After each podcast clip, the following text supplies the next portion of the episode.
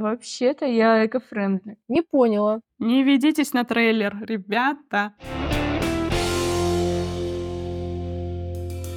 Всем привет! Это подкаст «Субъективная камера», в котором простые девчонки, страстно любящие кино, встречаются и обсуждают фильмы, делятся своими впечатлениями от просмотра, пытаются увидеть скрытые смыслы, рефлексируют и просто получают удовольствие от душевных встреч в онлайне. Меня зовут Лена. Меня зовут Катя. И Настя. Небольшой дисклеймер. Фильмы мы обсуждаем со всеми спойлерами. Поэтому, если вы еще не смотрели фильм, рекомендуем вернуться к нам после просмотра. Или оставайтесь с нами, но мы вас предупредили.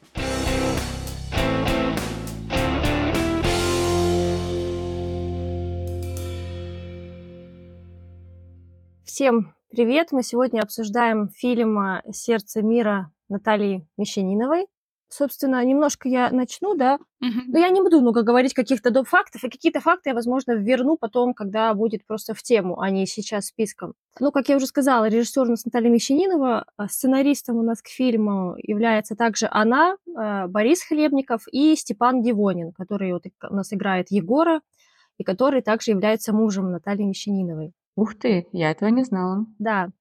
И вот этот тандем э, Мещанинова-Хлебников, он вообще уже достаточно такой сложившийся. То есть это «Аритмия», ну, там у нас режиссер Хлебников, сценарист Мещанинова. Это фильм недавний «Снегирь». Такое же сочетание Хлебников режиссер, она сценарист. Мгм. Ну, вот э, этот вот фильм. Это вот то, что я смотрела. Наверное, я могу сказать, что мне нравится этот их тандем. По крайней мере, то, что вот я смотрела, мне очень заходит. И хочется посмотреть что-то еще. Мгм. Этот фильм в 2018 году он победил э, на фестивале «Кинотавр». Это фестиваль, э, президентом которого является а, Александр Роднянский. Но сейчас фестиваль уже не проходит, скорее всего, уже проходить не будет. И я вообще посмотрела, что там побеждали на этом фестивале хорошие фильмы. Мгм. «Аритмия» побеждала, «Географ Глобус» пропил, что-то там еще. То есть я прям обратила внимание, что прям действительно классные фильмы побеждали там. Мне хочется прям посмотреть, может быть, всех победителей. Ой, с чего вообще начать обсуждать фильм? Давайте с вопроса. А почему сердце мира? Вопрос отличный. Я вообще думала, что мы в конце это где-то уже обсудим, но давайте начнем так. Если честно, я для себя не могла ответить на этот вопрос, я не смогла сформулировать. Я прочитала потом, что имела в виду Наталья, М. но для меня не до конца не стал понятен ответ. А вот как видите вы? А, у меня тоже нет сформулированной мысли, у меня есть, ну, такая нащупанность некая. Для меня это что? Это место само, где это все происходит, что оно настолько для главного героя важно, и весь мир а, для него там, либо это сам герой, потому что мне кажется, то, как они его в конце искали, ну, по крайней мере, женщины, да, там все очень заволновались, да, Мгм. и- да и сам этот все равно извинился, Николай Иванович, перед ним. Мгм. И я не могу на этот вопрос ответить. Плюс я в этом чувствую что-то очень уязвимое. Вообще для меня весь этот фильм очень уязвимый. И с одной стороны, я не нашла, то есть для себя четкого ответа, как и ты говоришь, Лен. И мне очень интересно, что вкладывал автор. Мне близко то, что ты говоришь, но я как будто бы не могу четко это вербализировать. Прочитала то, что она сказала, что сердце здесь в значении некого ядра, сердцевины, некого человеческого существования. То есть очень обтекаемо. Мгм. А можно вот я здесь тоже выскажусь? Я не успела сказать, что я думаю насчет названия. Прости. Ну, ничего, я ничего не сказала четкого, на самом деле. Я вот просто тоже склоняюсь к тому, что, наверное, здесь идет какая-то аллегория с самим главным героем, который у нас пытается балансировать между миром животных, миром людей, и вот он хочет как бы быть и там, и там. Ну, это, блин, это тоже так сложно сформулировать, но вот как будто бы, да, вокруг него строится вся сюжетная линия и вот это сердце мира. То есть мир здесь как слово место, да? Вот это вот их, вот эта сфера обитания, и что он, как бы, это сердцевина вот этого вот, ну, можно так воспринять. Не, не знаю, ну, достаточно сложное название. Не- оно не четкое, то есть нет какой-то прям Да, не, не четко. И еще это бедная лиса у нас на заставке. Короче, все очень сложно. Вот, почему такой постер, я тоже плохо понимаю. Но вот мы лису такую видели уже мертвую, когда они находили в мху. Да. Да, и вот здесь как такая тоже непонятная история. Знаете, что могу еще сказать? Да. Вот я слушала Бориса Хлебникова не про этот фильм, а про «Снегирь». Мгм. И он сказал, что название «Снегирь» не значит вообще ничего. Я, говорит, специально взял название, не значащее ничего. Говорит, я не люблю, говорит, названия, которые бьют в лоб. Говорит, в этом плане мне не нравится название «Аритмия». Там же как раз вот у них были такие отношения, да, вот туда-сюда. То есть это очень прямая аллегория. Говорит, я не хочу таких больше названий. Поэтому «Снегирь» не значит вообще ничего. Мгм. Снегиря он назывался корабль в фильме, но это ничего не значит смыслово. Поэтому, возможно, не везде нужно искать что-то. Возможно. Вот. И это меня очень удивило, когда я послушала Хлебникова, потому что ты же во всем хочешь искать какой-то смысл. Да, да.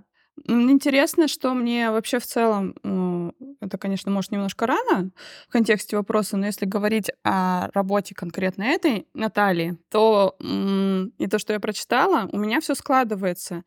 В целом для меня эта работа, она более интуитивная. И это в очередной раз мой исследовательский интерес. Ну, Наверное, это вот некоторое внутреннее, чуть, не, не чутье мое, а внутренняя сонастройка, потому что в некоторых случаях, когда происходит интуитивно, я такая, что? Почему тут так? Я не понимаю, это так не должно быть. А тут я не понимаю, но я такая, да, все правильно, все так и должно быть. Согласна, да. Про плакат, возможно, я, по крайней мере, немножко провожу ассоциации с самим главным героем у этих лис. Хотя, опять же, почему мертвая тогда лиса? Потому что я вот такой параллели не вижу. Но какая-то вот связь, что лисы там привязаны, он там привязан к этому месту. Что-то такое для меня есть. Он, помните, когда уходит э, вот после этой потасовки ночной, уходит с собакой, он спит также на мху. Мгм. И, может быть, действительно здесь, да, проводится параллель. Настя, здорово, я вот этого не считала. Если начать говорить, о чем для меня этот фильм, да, в первую очередь, ну, это то, с чего, наверное, начнем мы обсуждать, это, естественно, линия главного героя. Вот этот фон в виде испытательно-тренировочных станций для меня был скорее фоном, который был воспринят мной априори негативно. Я особо на нем не рефлексировала, а рефлексировала вчера, когда готовилась. Это уже дальше мы продолжим. Сейчас про- сначала про Егора будем говорить. Мгм. Это фильм для меня про, про одиночество и про очень отчаянное какое-то желание любви Мгм. и попытках ее заслужить, Мгм. получить, заслужить всякими любыми способами. Ну, это очень все болюче. Мес- местами я где-то чуть-чуть понимала главного героя, где-то я думала, господи, что ты творишь? Просто вообще ужас.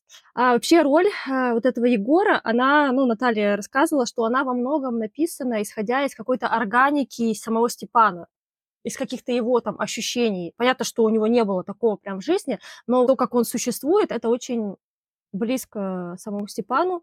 При этом у Натальи два есть родственника, которые также отказались, грубо говоря, от своей семьи, перестали общаться. У нее сестра так не общается с матерью, с ее, и племянник у нее есть, который не общается со своей матерью. И вот этот племянник был, ну, неким таким прототипом. Не то, что в точности, но как бы она думала о нем Мгм. потому что это вот такой ненужный человек, ненужный ребенок. То есть, по сути, это можно сказать, что фильм о ненужных тоже детях и что с ними становится. Наверное, опять-таки, я вчера подумала, что у нас опять фильм о ненужных, о ненужных детях. Да, и потом уже и людях, да, как мы видим его Да, и- во взрослом возрасте, да. Не, потому что, ну, люди вырастают и по-прежнему чувствуют себя ненужными. Мгм. Ненужными, да. Да, но у нас в фильме, конечно, это одиночество, оно не одного Егора. Оно очень сильное вот у Даши, у дочери, Мгм. которая тоже там отчаянно ищет э, любви какой-то. У сына Даши. да.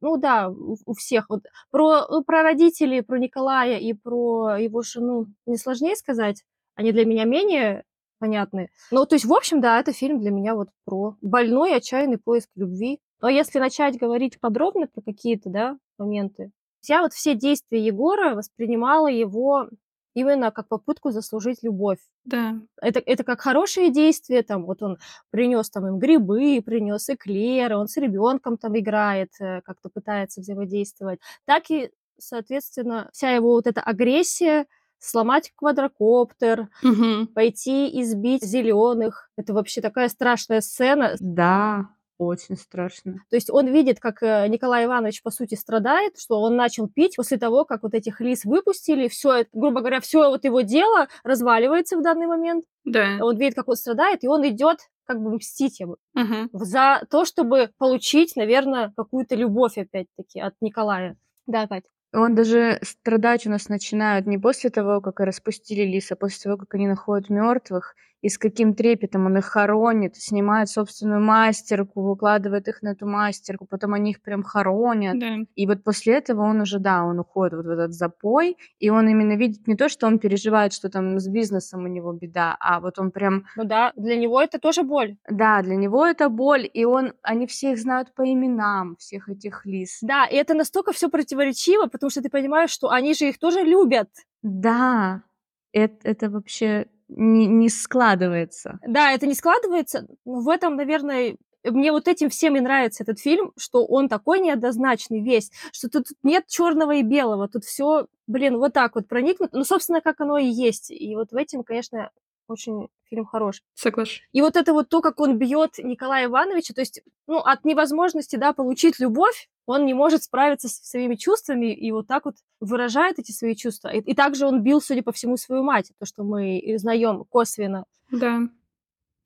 Я могу подхватить, потому что мне безумно понравился этот фильм, и я себя очень сильно соотношу с главным героем. Прям очень сильно. Не в, конечно же, не в контексте а, его фактических обстоятельств жизни, а в эмоциональном плане прямо я себя чувствую им, честно говоря, очень утрированно, потому что у меня еще куча всего намешано сверху. Но вот Я согласна, Настя, я тоже. меня, знаете, вот если продолжать еще тему о том, о чем фильм, меня еще очень а, заинтересовала тема а, додумывания и вмешивания в чужие дела, потому что она очень соприкасается с фоном, да, с фоном за защиты, Конечно. Это то, что я хотела тоже обсудить, да. когда ты приходишь, В другой мир. да, и э, хочешь там причинить добро. Для меня вот термин «причинить добро», оно связан вот, вот с этим ну, как раз проявлением добра, когда тебя не спрашивали, а ты вот делаешь. Мгм.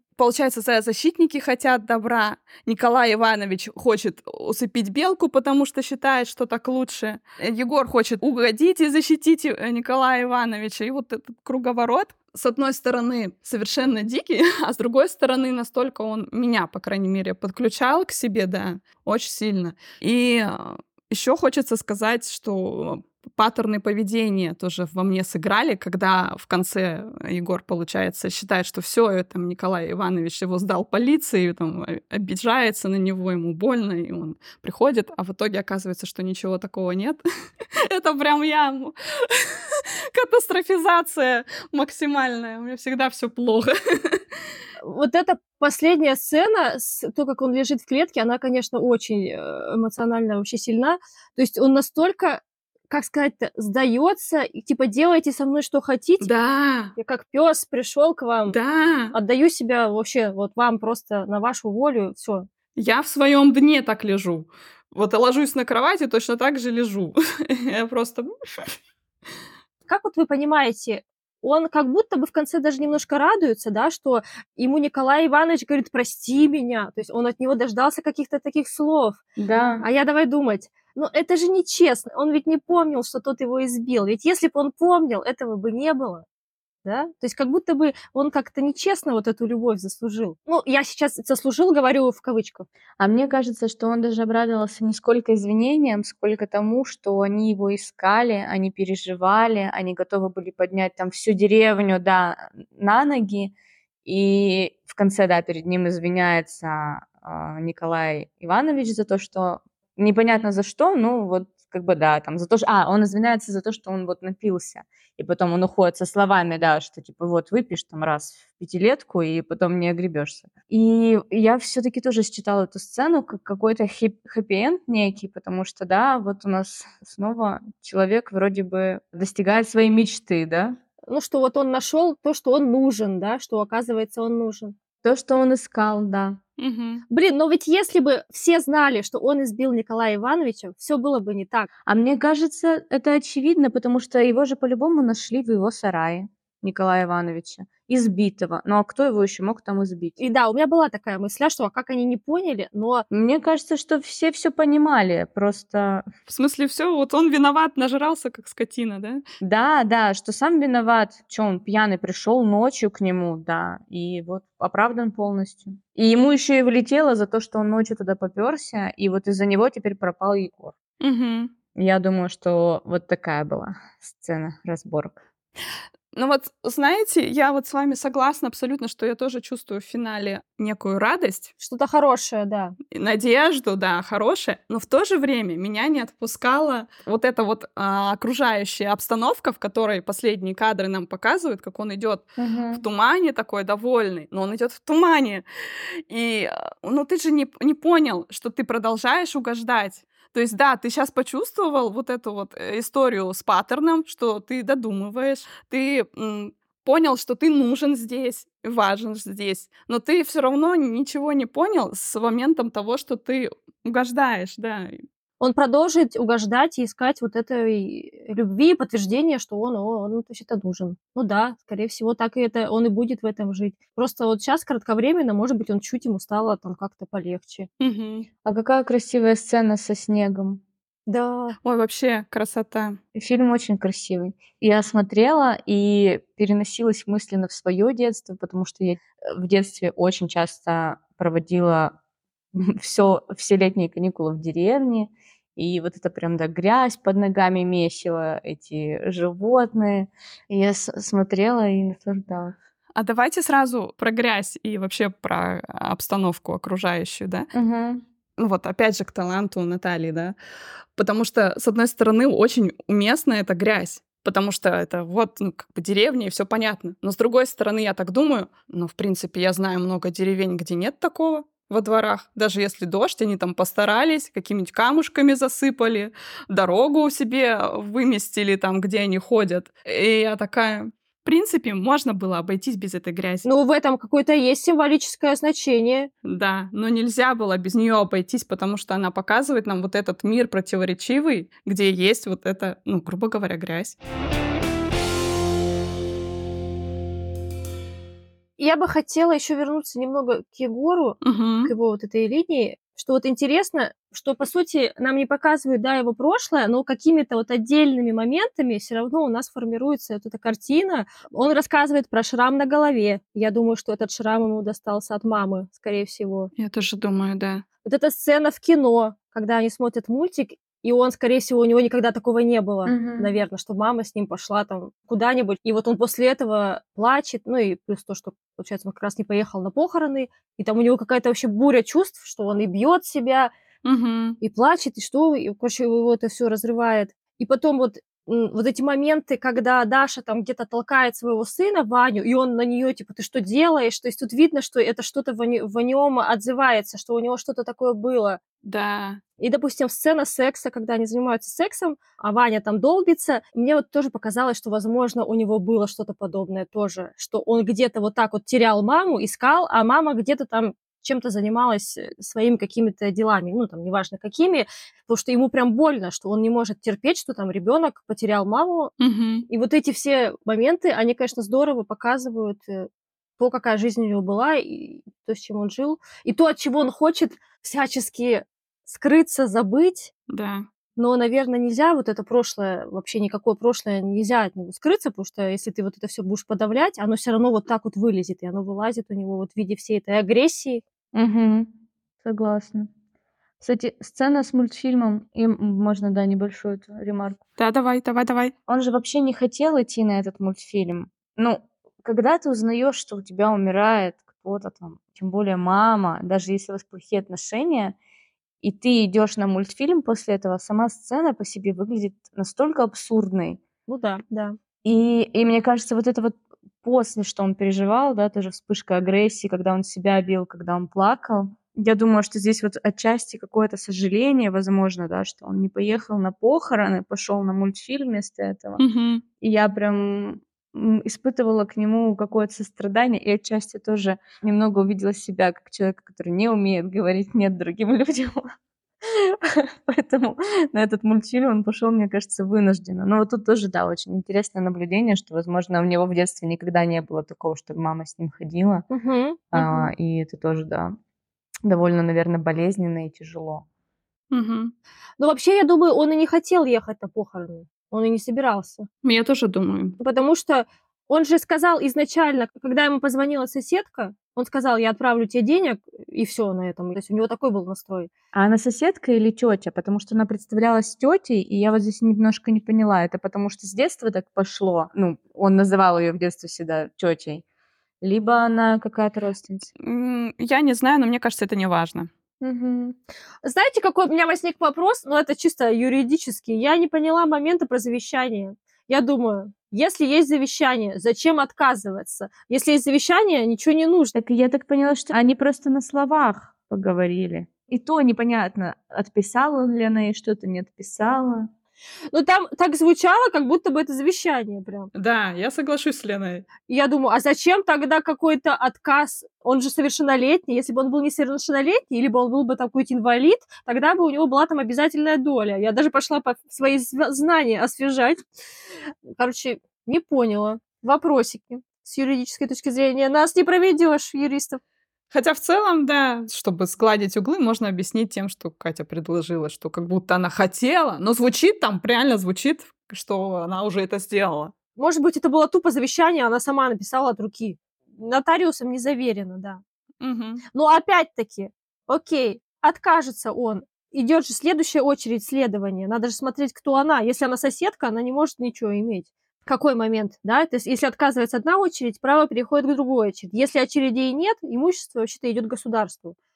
А еще, продолжая тему Егора и Вани, Лена, ты до этого сказала, что вот... Что ж ты сказала про Ваню? А, ну что вот, он возится с этим ребенком, чтобы угодить. Но я н- думаю, что ты это сказала просто вскользь, не имея на самом деле это в виду, потому что мне кажется, что в Ване он видит родственную душу. Нет, не в смысле, что это какое-то подлизывание. Нет, он ему и нравится, ему хочется с ним общаться, конечно, да. Это не в плане угодить, а сблизиться. А, поняла. А для меня вот Егор это большой ребенок. И поэтому его рифмуют с маленьким мальчиком Ваней, и он ему от всей души сопереживает, и они оба в красном. У Вани есть красная курточка, у Егора красная футболка периодически. Но у них реакции похожи. То есть реакции Егора, они во многом детские, когда ребенок не может контролировать свои эмоции, да, вот он начинает кричать, возможно, там что-то бить. Так же делает и Егор. Хотя Егор добрый, хороший парень на самом деле. Но с проблемами. Ой, вообще, просто меня от сцен... Ну, ну, во-первых, я писала, что я рыдала на четвертой минуте, потому что я это все не могу С смотреть. собаками Да, когда белку покусали, подрали, просто я там вся в слезах умылась. И когда он с ней плавал, в первый раз ее попробовал закинуть плавать, я тоже такая, боже мой, как он ее взял на руки. Очень трогательная сцена. Я еще плакала, когда он бил активистов. Я была просто в ужасе. Я тоже была. Я просто представила их, насколько это страшно, когда ты не можешь выбраться Мгм. Да. Так он прямо их закрывает, да, это ужас. максимально вообще жутко. А перед этим, помните, он им там что-то подсказывал в магазине по-доброму. Да. И ты думаешь, как это в тебе все вместе? Возможно, блин. Но вот это именно желание отомстить за причиненную боль семье, которую он искренне любит. И вот здесь, конечно, им ру- руководили вот эти, мне кажется, мысли, и порыв был такой, посыл всего этого. Да. Что вы так обошлись и поступили, и умерли наши животные, и страдают теперь э, люди, вот вы такие сяки получаете по башке огромной палкой. Но сцена очень тяжелая, потому что, как- особенно когда эта девушка начинает молить о том, что, пожалуйста, не надо. И я думаю, господи, не дай бог, там ребенок в палатке, вот ты же не знаешь, кто там живет. Мгм. И я в какой-то момент думала, что он кого-то вообще может убить. Да, вот он не убил ли он их там? Ну, наверное, нет. Ну, покалечить мог знатно, Ну, да. потому что такой палкой сломать можно запросто что-нибудь. Осуждаем, осуждаем такое поведение. Не надо так.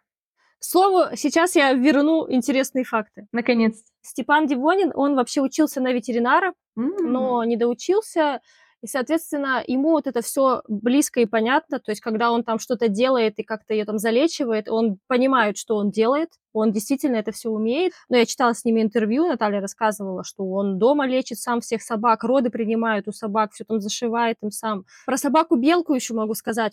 Короче, собаку-белку, которую вот подрали другие собаки, ее играло три на самом деле собаки, потому что эту породу очень сложно надрессировать, и каждую собаку дрессировали на что-то свое. Одна красиво лежала на полу, другая на шее лежала у главного героя нашей Егора, а третья плыла. Купили три щенка специально для фильма, и дрессировщики вот дрессировали каждую для отдельной сцены. Ничего себе.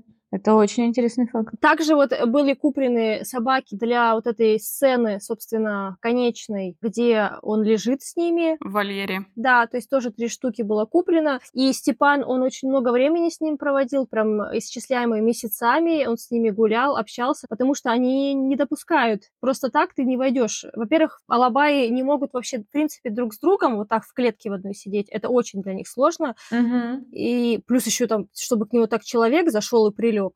Это прям большая такая работа. Да, они ему даже дырку там сделали на всякий пожарный. Да, да. Чтобы, если что, он смог убежать, если что-то пойдет не так. Ну да, это очень опасная порода на самом деле. Ну, давайте, может, а, перейдем от собак плавно как раз к теме такой а, самой дискуссионной, несмотря на то, что этот фильм не об этом.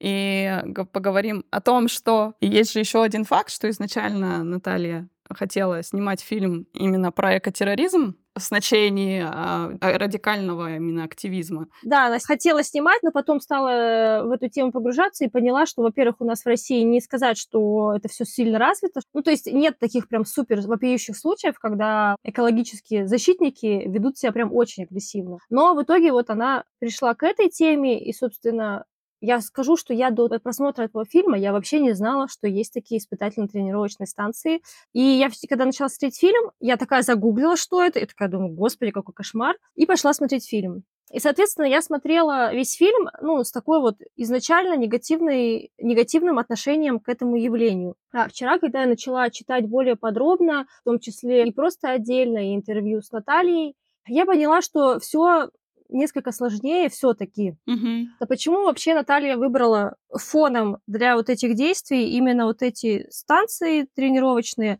Потому что для нее это не ново, она имела с ними дело. У них э, в семье собаки, по-моему, терьеры, короче, охотничьи собаки.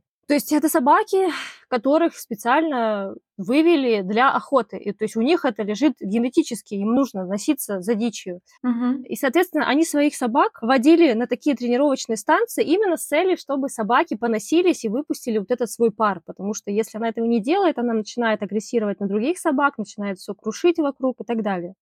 У меня тут, конечно, стоит вопрос, зачем заводить охотничью собаку в доме?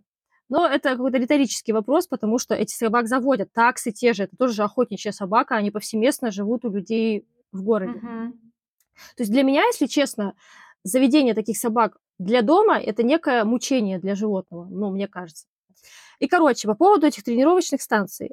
Наталья говорила, что я тоже думала, что это ужас, жалко бедных животных и так далее, но, говорит, когда я со всем этим ближе познакомилась, я поняла, что все гораздо сложнее, и она, собственно, сказала, этот фон мне захотелось взять как некий противоречивый, на фоне которого и наш герой, он тоже противоречивый, он тоже неоднозначный, он и плохой, и хороший, и добрый, и злой. И она вот рассказывает, что на хороших станциях, ну, собственно, с которыми она имела дело, там не позволяют, чтобы животное, допустим, лиса или барсук, то, то есть тот, на кого осуществляется обучение собак охотничьих, не допускается, чтобы они травмировались. То есть там не происходит контакта. За ними очень хорошо ухаживают, там их любят и так далее. И я как бы все это вроде бы читаю и понимаю, но все равно вот я думаю, что все равно это ненормально, когда животное ну, является каким-то объектом, а и так решил человек. То есть оно не в живой природе бежит и убегает, а оно бежит по каким-то замкнутым пространствам, ну, то есть у него особо нету выхода, его вот посадили, и он бежит. Да, может быть, он не пострадает, но эмоционально-то в любом случае. Угу. Но при этом вот защитники вот этих станций, они говорят о том, что если не будет таких станций, то животные, а, э, собаки, они будут учиться там, настигать, грубо говоря, дичь, будет большее количество животных страдать. Потому что тут они учатся просто их как-то догонять, и они учатся их фиксировать. Они их как-то хватают, не ранее, просто фиксируют. Хватку. Да. Ну, то есть, что как будто бы такое их обучение на таких станциях собак, это более гуманно.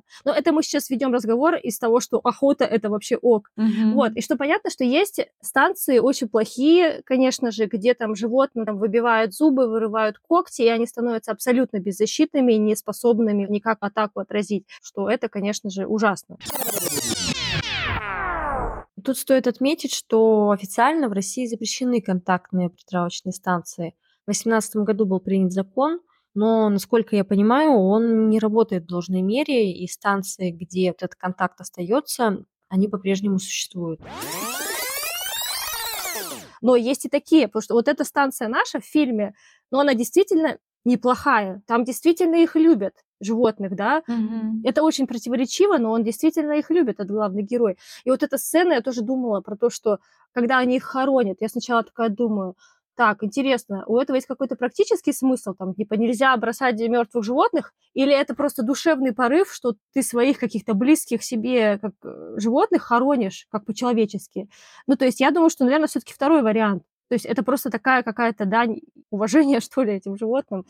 Вот что я хотела сказать по поводу притравочной станции, что она вроде бы неплохая, но когда мы видим вот это какое-то соревнование, да, где им там присуждали титулы, давали дипломы, у нас ведь был контакт с животными, и собаки, которые достают, у них прям окровавленная пасть. Здесь вот как раз-таки я усомнилась в том, что кто-то действительно переживает за этих бедных лис, которых вроде бы и так любят. Мгм. Действительно спорные, противоречивые чувства, и ты не можешь до конца понять. Но вот то, что действительно они хоронили их не просто потому, что там нельзя бросать животное умершленное, мне кажется, в этом был вот именно порыв душевный, потому что это действительно как домашние животные, которых они очень любят, о которых они заботятся и переживают, потому что они элементарно могли бы, не знаю, использовать ту же самую пушнину, да, ну, раз уж животное мертвое, то можно там, не знаю, хвост пустить на воротник, что там еще у нас любят, шапку сделать из лисы. А тут нет, они их вот хоронят в том виде, в котором они их нашли. И это тоже вот такой момент очень тяжелый, потому что Противоречивый. И я вот даже немножко не об этом, а о том, что вот эти зеленые из э, добрых порывов душевных отпустили, да, этих бедных лис. Это хреновый поступок. Да, это хреновый поступок, потому что они были выведены уже в домашних условиях. Они абсолютно не приспособлены к жизни в диких условиях. И если уж ты такой зеленый и беспокоишься о том, как живут, ну неужели ты не можешь элементарно вот такие простые вещи узнать, что даже дикое животное, которое там было рождено, например, в диких условиях, и какой-то промежуток времени оно живет не в условиях естественной среды обитания, то оно уже не может вернуться обратно Да. оно не может пойти и снова добывать себе еду, оно не может защищаться. И мне кажется, это знают даже дети, но вот зеленые в фильме этого не знали, и я, конечно, была на них невероятно зла. И Наталья рассказывала, что они, конечно же, непосредственно эту историю придумали, но вскоре после этого у какого-то их знакомого держателя такой станции случилась такая же история. Какие-то пришли вот такие ребята, выпустили кабанов, Мгм. и кабаны погибли все. Ну, то есть это получается про то, что ты лезешь в какую-то чужую устой, уклад, не разобравшись с нем, С добрыми намерениями. как будто бы с добрыми, да, но в итоге ничего хорошего не получается. Ну, эта тема, конечно, ее можно много куда перенести. Мгм. Можно я еще добавлю про вот эту всю дискуссию?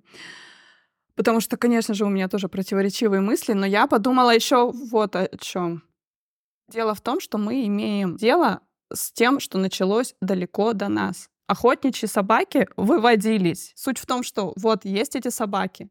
Как с ними быть тогда? Или есть а, лисы, которые пять лет уже выводились в неволе. Как с ними быть? Да, мы не можем взять их все от- отпустить на волю. Да, То есть как будто бы нужно принять тот факт, что ну, мы уже вот так связаны. да. Это уже многолетняя какая-то штука, что, увы, но человек давлеет над этим всем.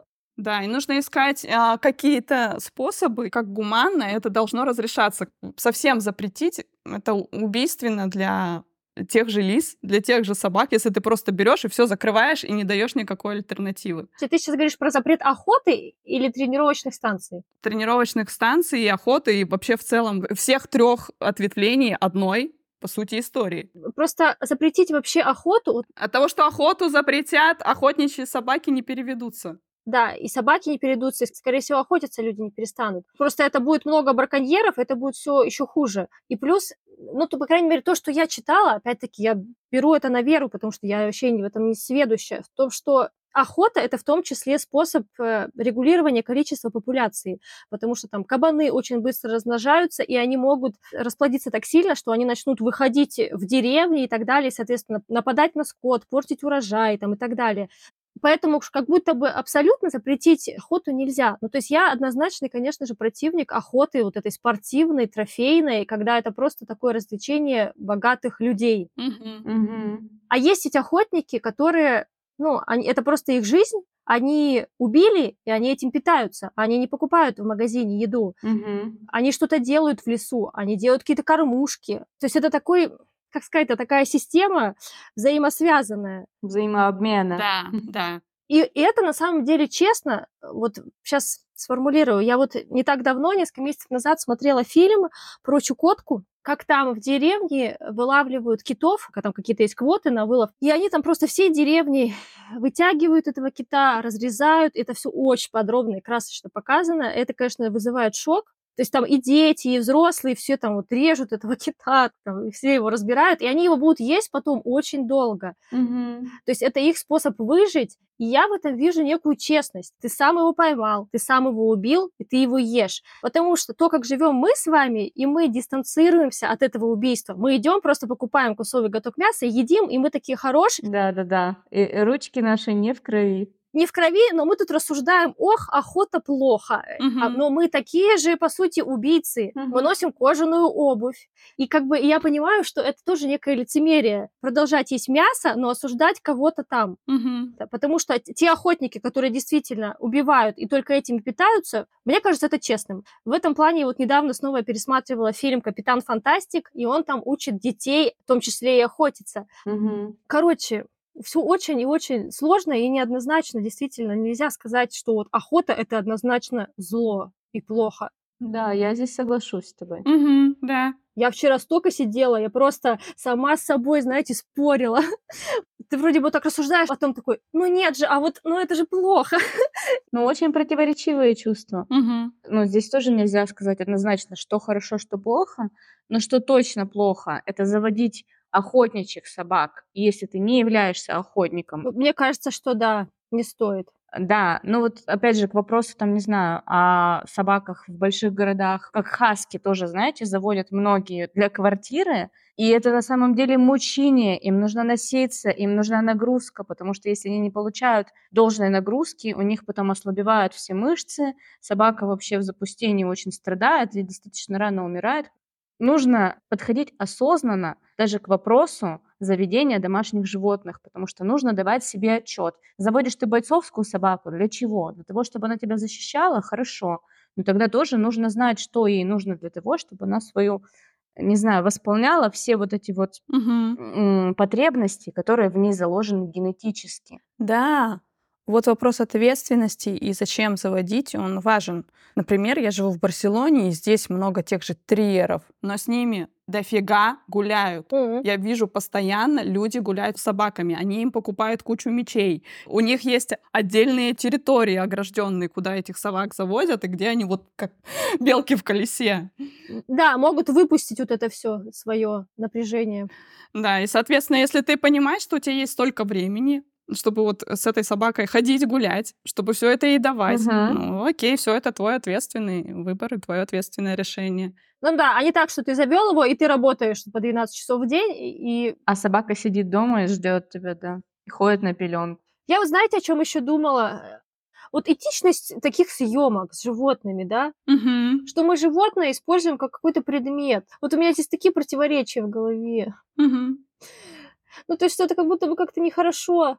Ну, ты правильно сказала, Лен, в контексте того, что сложно нам что-то осуждать, когда у самих э, рыльца в пушку. Да, да, да. Вот это я себе вчера сидела и говорила, что, Лена, ты не имеешь права как бы кого-то осуждать, когда ты сама... Одно дело, там, если ты реально веган, носишь все искусственное, тогда ты что-то можешь от других людей требовать. Да и в этом плане тоже можешь ли ты требовать, потому что это твой выбор. И ты можешь с этим жить, а другие люди не могут с этим жить. Тоже верно, да. И не надо, возможно, со своей колокольни кого-то учить, как жить, Мгм. потому что здесь каждый решает для себя, что для него правильно, что для него неправильно. Мгм. Короче, для меня ключевой момент, что, что если ты так делаешь в фильмах, снимаешь фильмы о животных, а, используешь их в качестве объекта, пожалуйста, хотя бы обходись, нас- ну, насколько ты можешь обходиться внутри этого гуманно. Ну вот хотя бы это делай, и окей. Потому что, да, в остальном идет аргумент, который ты, Лена, говоришь о том, что мы все едим мясо, носим кожу и так далее. Ну, только мы от этого так, опа, я ни при чем. Я уже, типа, использую готовый продукт. Я никого не убивал. Да, во- вообще-то я эко-френдли.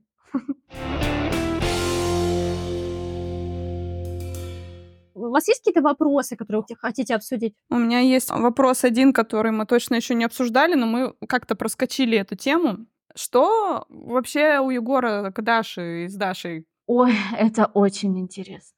Ну что, ну у нее тоже какое-то одиночество и желание, да, то есть у нее нет мужч- мужа какой-то, он, видимо, скорее всего, поприсутствовал просто как, э, как донор, вот, и исчез. То есть ей очень одиноко, и хочется тоже чувства любви. Но м- я не знаю, насколько там это любовь или нет. Мне кажется, это просто порыв. То есть ты не думаешь, что он ей прям нравится? Потому что мне кажется, что с самого начала нам показывают, что он ей очень нравится. Мне тоже так кажется, что он ей нравится. Нам показывают, что нравится. Там видно это по каким-то взглядикам отдельным. Это видно. Да, я вот себе тут в самом начале еще пишу, что Даше нравится Егор. Ну, потому что он добрый, действительно хороший парень. Но вот нравится ли Даша Егору, или он просто, опять же, хочет заслужить вот эту любовь и угодить этой семье? Вот тут, конечно, вопрос. Просто как бы, да, сблизиться с этой семьей. И очень интересно, что почему в итоге он ну, отказывается от этой возможности. Потому что если подумать, это же хорошая возможность. Ты, значит, сейчас замутишь с дочкой, Мгм. вольешься в семью, Станешь зятем. Да. И все, тебе не нужно будет больше брать, э, жарить грибочки и приходить с ними, извиняясь, в дом. Ты будешь там жить. Может быть, нету чувств? Ну, смотрите, он отказывается только вот в той сцене, когда ломится у нас Ваня, и он просто не может, э, потому что там ребенок плачет, и ему страшно, и он говорит о том, что я боюсь, мне страшно. И он здесь переживает за ребенка, поэтому он ей отказывает и говорит, что типа нет, иди. А потом, когда в последней сцене он узнает, что Даша-то вернулась и там ревет коровой, да, как у нас говорит э, отец, и что она тоже переживает и волнуется, возможно, у этой истории будет какое-то продолжение. Но до конца непонятно все-таки, есть ли у него к ней чувства. Мгм. Или это вот опять же, да, какая-то обязанность. И либо просто, это, знаете, как еще есть такая штука, когда вот этот физический контакт, э, ты им пытаешься закрыть какую-то душевную боль, одиночество. Мгм. Вот в этом что-то вот такое еще в этом есть. Ну да, да. Ты пытаешься закрыть свое одиночество, потому что тебе этого не хватает, тебе человек не противен. Почему бы нет? Почему бы и нет, да. Маленькое, да, замечание. Когда э, поплыла у нас белка, наконец-таки, и он в порыве радости обнимает Дашу, что здесь тоже какое-то все-таки к ней тепло он испытывает. И все равно она о нем заботится, постоянно зовет его в дом, чтобы они сидели вместе вечерами, а он не сидел в своем сарае. И все-таки, возможно, что-то к ней есть, какие-то добрые, теплые чувства. Да.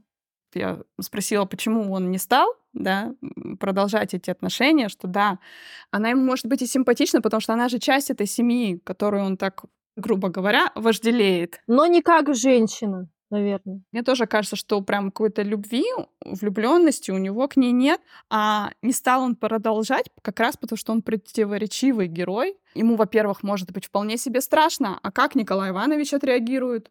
Что он втихую его дочку э, заарканил. Мгм. Он же может и негодовать, судя по его характеру, он такой, за словом в карман не лезет. Да. А Плюс Ваня, как Ваня отреагирует. Ваня ему нравится тоже очень. Да, возможно, вот как раз какие-то ассоциации у него со своим детством и со своей жизнью происходят. Плюс, может быть, он чувствует, что это не совсем честный способ вот так вот влиться в семью. И в итоге такой, нет, я так не могу. Да, да, согласна. Я тут себе еще комментировала про то, что Даша не- неплохая на самом деле мать, как кажется. Ну, пусть она там где-то с ним, может быть, сурова, но Ну, всем мы такие же люди. Ну, в общем, мне кажется, что она все равно неплохая и его любит, просто у нее куча своих каких-то проблем и болей. Да, мне тоже так кажется. Мгм. То есть там есть такие сцены, где они там играют, веселятся, и как бы она очень в это все включена. Да. Еще я себе записала смешную шутку про то, что зеленый, а костерек развели, и срут, небось, засранцы.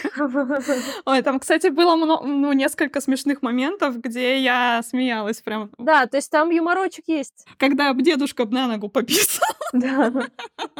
Мне тоже реально себя ссать. Это прям смешно было. Ну это же дедушка. Я вот обратила внимание, что в фильме нет музыки. Один раз. Один раз, да? Когда они бухают. Но в общем и целом особо как-то вот музыки нет. да, то есть не- нечего там, знаешь, поанализировать, а что это значит, там и так далее. Сейчас, подожди, я пытаюсь еще вспомнить. Был еще один момент. А, знаешь, когда? Когда позвонила ему вот эта тетка и сказала, что мать умерла. Там мне написано, там есть музыка. О, кстати, вот здесь я себе даже записала про эту сцену, прямо она мне запомнилась. Там очень интересно идет камера за ним вот так кругом, такой описывает круг какой-то вот такой трясущийся. Ну и это с одной стороны, да, как бы нам показывает его состояние Мгм. от этой новости. И еще я подумала, что это может означать некий возврат куда-то, то есть это некий возврат в прошлое. То есть он же пытался от этого всего отгородиться, и, возможно, он давно там про мать не думал или не хотел думать, а вот эта новость его туда снова вернула во все эти чувства. Вот как-то я так это еще считала себе, вот пометила. Интересно, да. Еще хотела обсудить, знаете, какую сцену, ну, ее смысловое значение. Вот тут у меня не возникло четкого обозначения. Это самая первая сцена, кадр, где рука в воде, Мгм. Ой, какая красивая сцена. вот я пыталась э, понять, что это значит. Ну, то есть, что это? Вот, то есть он рукой как бы идет против течения, нарушает его. Как это связать? Давайте подумаем. А может быть, это единение с природой? Вот, я скорее это так считала, да. Ну, сцена безумно красивая. Она не вызывает каких-то у тебя противоречий или что там какого-то протеста. Да. Она именно гармоничная. Очень гармоничная, очень красивая. И я вообще готова смотреть полтора часа просто, не знаю, на такие сцены, потому что очень-очень красиво и, и здорово. И мне кажется, здесь как раз вот какое-то единение с вот этим миром природы, совсем, ну, может быть, вот это то самое сердце мира, когда ты в гармонии со всем. Ну и еще сейчас я подумала, что может это как раз а, вот есть эта экосистема, и есть ты, который желает в эту экосистему, да, влиться и хотя бы просто рукой погрузиться. Вот, мне нравится. Да. Вот, это что-то то, что я не могла сформулировать. А я это сформулировала тол- только сейчас, потому что для меня этот кадр и м, кадры вот как раз со снегом, с этим мокрым снегом, красиво падающим под э, лампами, они для меня интуитивно понятны и уместны, но совершенно необъяснимы были. Хотя вот сейчас я, да, сейчас как-то получилось нащупать, почему так открывается. На уровне чувств это все больше, да. Еще, знаете, вот Николай, пожалуй, единственный, кто мне не вызывал, если честно, симпатии. Соглашусь. Мне не нравится его вот это отношение к э, Егору, очень такое какое-то Пренебрежительное. какое-то такое, да. Там прям везде это проявляется. Я вот себе записывала, он ему говорит, типа, сиди, жри, пока дают. У нас не выбирают, а у нас там чай, кофе, давай-ка. Да. Но он к нему относится как к какому-то домашнему животному. Вот так вот я бы сравнила, если честно. Так же, как вот к этим лисам. Может быть, он его и любит по-своему как-то, но очень... Ну вот, вот, у меня поэтому еще такая ассоциация, что Егор это как вот эти ли- лисы. Ну, как вот это вот прирученное какое-то животное. Да. Да, что когда уж совсем плохо, тогда можно немножко сбавить и сказать, что да ты меня прости. И меня, конечно, позабавило, как он этим «Вот Кузька, молодец, не убежал, есть же у мозги у тебя, ты моя-то». Я думаю, ну да, конечно. А до этого дебил, носишься по клетке, как идиот. При этом он довольно сдержанно ведет себя с экоактивистами. Он не вступает с ними в прямой конфликт, хотя мог бы. Ну да. Но это, он понимает, что это чревато проблемами, скорее всего. Но говорит об этом, по крайней мере. Да, он, он говорит о том, что ну, его вроде беспокоят проверки, что они там не, не просто так, так много проверок и прочего. Но все равно он ведь как такой довольно суровый и жесткий мужик мог бы дать им отпор. И никто бы там не стал лезть на его территорию и выпускать тем более лис. Я думаю, они бы вот как э, получили арматуру или палкой там от Егора, они бы, в общем-то, также убежали обратно в город. В общем, я что хочу сказать, что он у меня не вызывает прям, наверное, негативных каких-то чувств и эмоций. Я его в какие-то моменты тоже могу понять. Мгм. И вот это его отношение пренебрежительное к Егору, не знаю, возможно, что он тоже видит, что он сближается с семьей, о нем так беспокоится его жена и дочь, и, может быть, здесь какая-то тоже ревность. Вот знаете, был момент, когда вот э, Егор там все сделал, там всех накормил, а, выходит Николай Иванович, Да, и он говорит, ну раз ты такой умный, я еще полежу, пойду. то есть он как бы недоволен тем, что Егор все сделал. Спрашивается, что ты недоволен там? Чувствуется какое-то соперничество. Замещение как будто, что он э, становится ненужным, потому что есть Егор, который все сделал, и ему, конечно, это тоже ранит его самолюбие. Я его в каких-то моментах могу понять Мгм. и не воспринимаю его прям как абсолютно негативного героя, потому что видя, как он заботится и переживает об этих животных, о всех собаках, там, да, даже вот э, когда у нас подрали белку, и он говорит, что надо усыпить ее, не мучай животное, Ну, то есть это его проявление любви такое. да, да. Спасибо, Катя. Мне теперь хочется с тобой согласиться. Соглашайся, раз хочется. Да, ну объективно, конечно же, нет в нем ничего плохого, просто вот эти высказывания его такие резкие, они, ну, меня вот тоже задевают очень сильно, опять же, потому что, мо- возможно, я Егор, Я мой, я мой Егор. ну, это Женя. Я мой Егор, да. Ну вот, и поэтому, конечно, я думаю, ну зачем ты так разговариваешь? Ну можно же как-то по-человечески э, ответить. Ну, он тоже это, да, делает, видимо, из каких-то своих болей, как и все, все мы. Да, да, как и все мы. Знаете, я еще себе такой момент отмечала. Помните, когда семья вот эта вся уезжает в город, и Степан идет, и начи- ой, не Степан, а Егор идет и начинает, Идет есть. ну там помимо есть, ладно, он начинает шариться по шкафам. Что это, наверное, из желания как-то их ближе понять? Ну, это так, с одной стороны, нехорошо, ну, то есть он хочет, Что хочет? ну, как-то сблизиться с ними, рассмотреть их вещи, понять, чем они живут. А еще он забирает духи. Боже, ну как он сметанку на хлебушек намазывал, а потом колбаску сверху. Я чуть не померла. И он так ел ее смешно, и там что-то он пролил на ковер. Сметана капнула, потому что когда слишком много сметанки на хлебушек кладешь и колбаской придавливаешь, она же с краешков вытекает, это все знают. И вот она смякнулась на пол.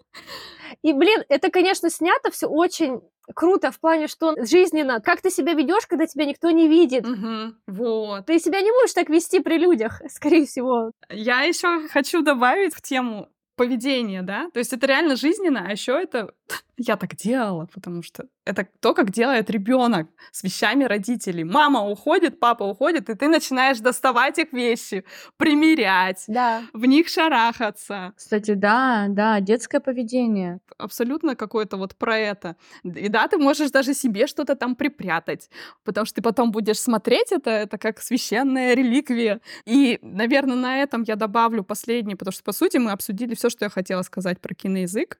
А, Последний ключевой момент про этот фильм — это его документальность и ручная камера. Мгм, Да, да, да. Потому что Наталья Мещанинова пришла в игровое кино из документалистики.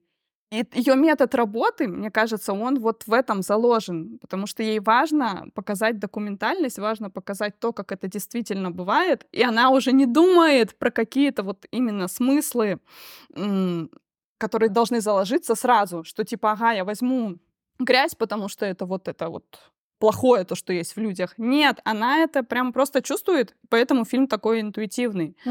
Вы- Вызывает чувство, вы- вызывает сопричастность, вызывает ощущение того, что ты там, в этой картине.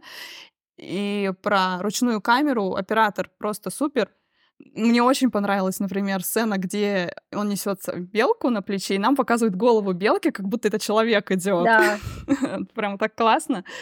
И я, когда мы обсуждали фильм Леоса Каракса, говорила, что я не видела такой вот ручной камеры, которая настолько следует за человеком. Вот тут я ее, ее вижу опять. Такую же ручную камеру, которая прямо тебя встраивает в картину очень сильно. Еще про ручную камеру. Погоне ночной, когда они пытаются поймать этих злоумышленников, которые выпустили у нас лис, вот эта вот погоня, они бегут в темноте с этими фонариками. И я вспомнила потрясающее решение уйти фильм, где вот тоже у нас эта погоня была, и ты прям вот чувствуешь вот эту всю тяжесть физическую этой погони. У вас не было такого? Ну да. Но это тоже за счет того, что камера как бы вместе с героями движется. Да, что она на плече, она не на тележке, потому что, например, в 400 ударов она ехала на тележке за тем, как Ан- Антуан бежал. А Вот. А тут на плече все дергано, максимально ты участник. Ты участник, да, ты бежишь самый последний, причем лузер. Самый тот, кто не догнал. Все смогли, а ты не смог. Потрясающий фильм. Я очень рада, что Ле- Лена настояла. Поддерживаем. Мы все-таки его выбрали. Э, Да, потому что трейлер нас жестко обманывает. Не ведитесь на трейлер, ребята. Ну, потому что он дает какую-то выжимку всего самого. А это же все равно так раскидано по фильму. И Ну, у тебя ощущение, что там просто такой трэш с животными будет происходить. живодерня будет какая-то сплошная. Да, Да. И это, кстати, признак плохого трейлера, честно говоря. М. Потому что он не должен настолько тебя обманывать. Ну, правда, я думаю, он, к сожалению, трейлер большую часть аудитории просто от этого фильма отвернул. К моему большому сожалению. возможно. На этом у нас все. Спасибо за то, что были с нами. Делитесь впечатлениями о выпуске в комментариях, подписывайтесь на наш подкаст, ставьте сердечки. Нас можно слушать на таких подкаст-платформах, как Яндекс Музыка, Apple Podcast, YouTube. До новых встреч!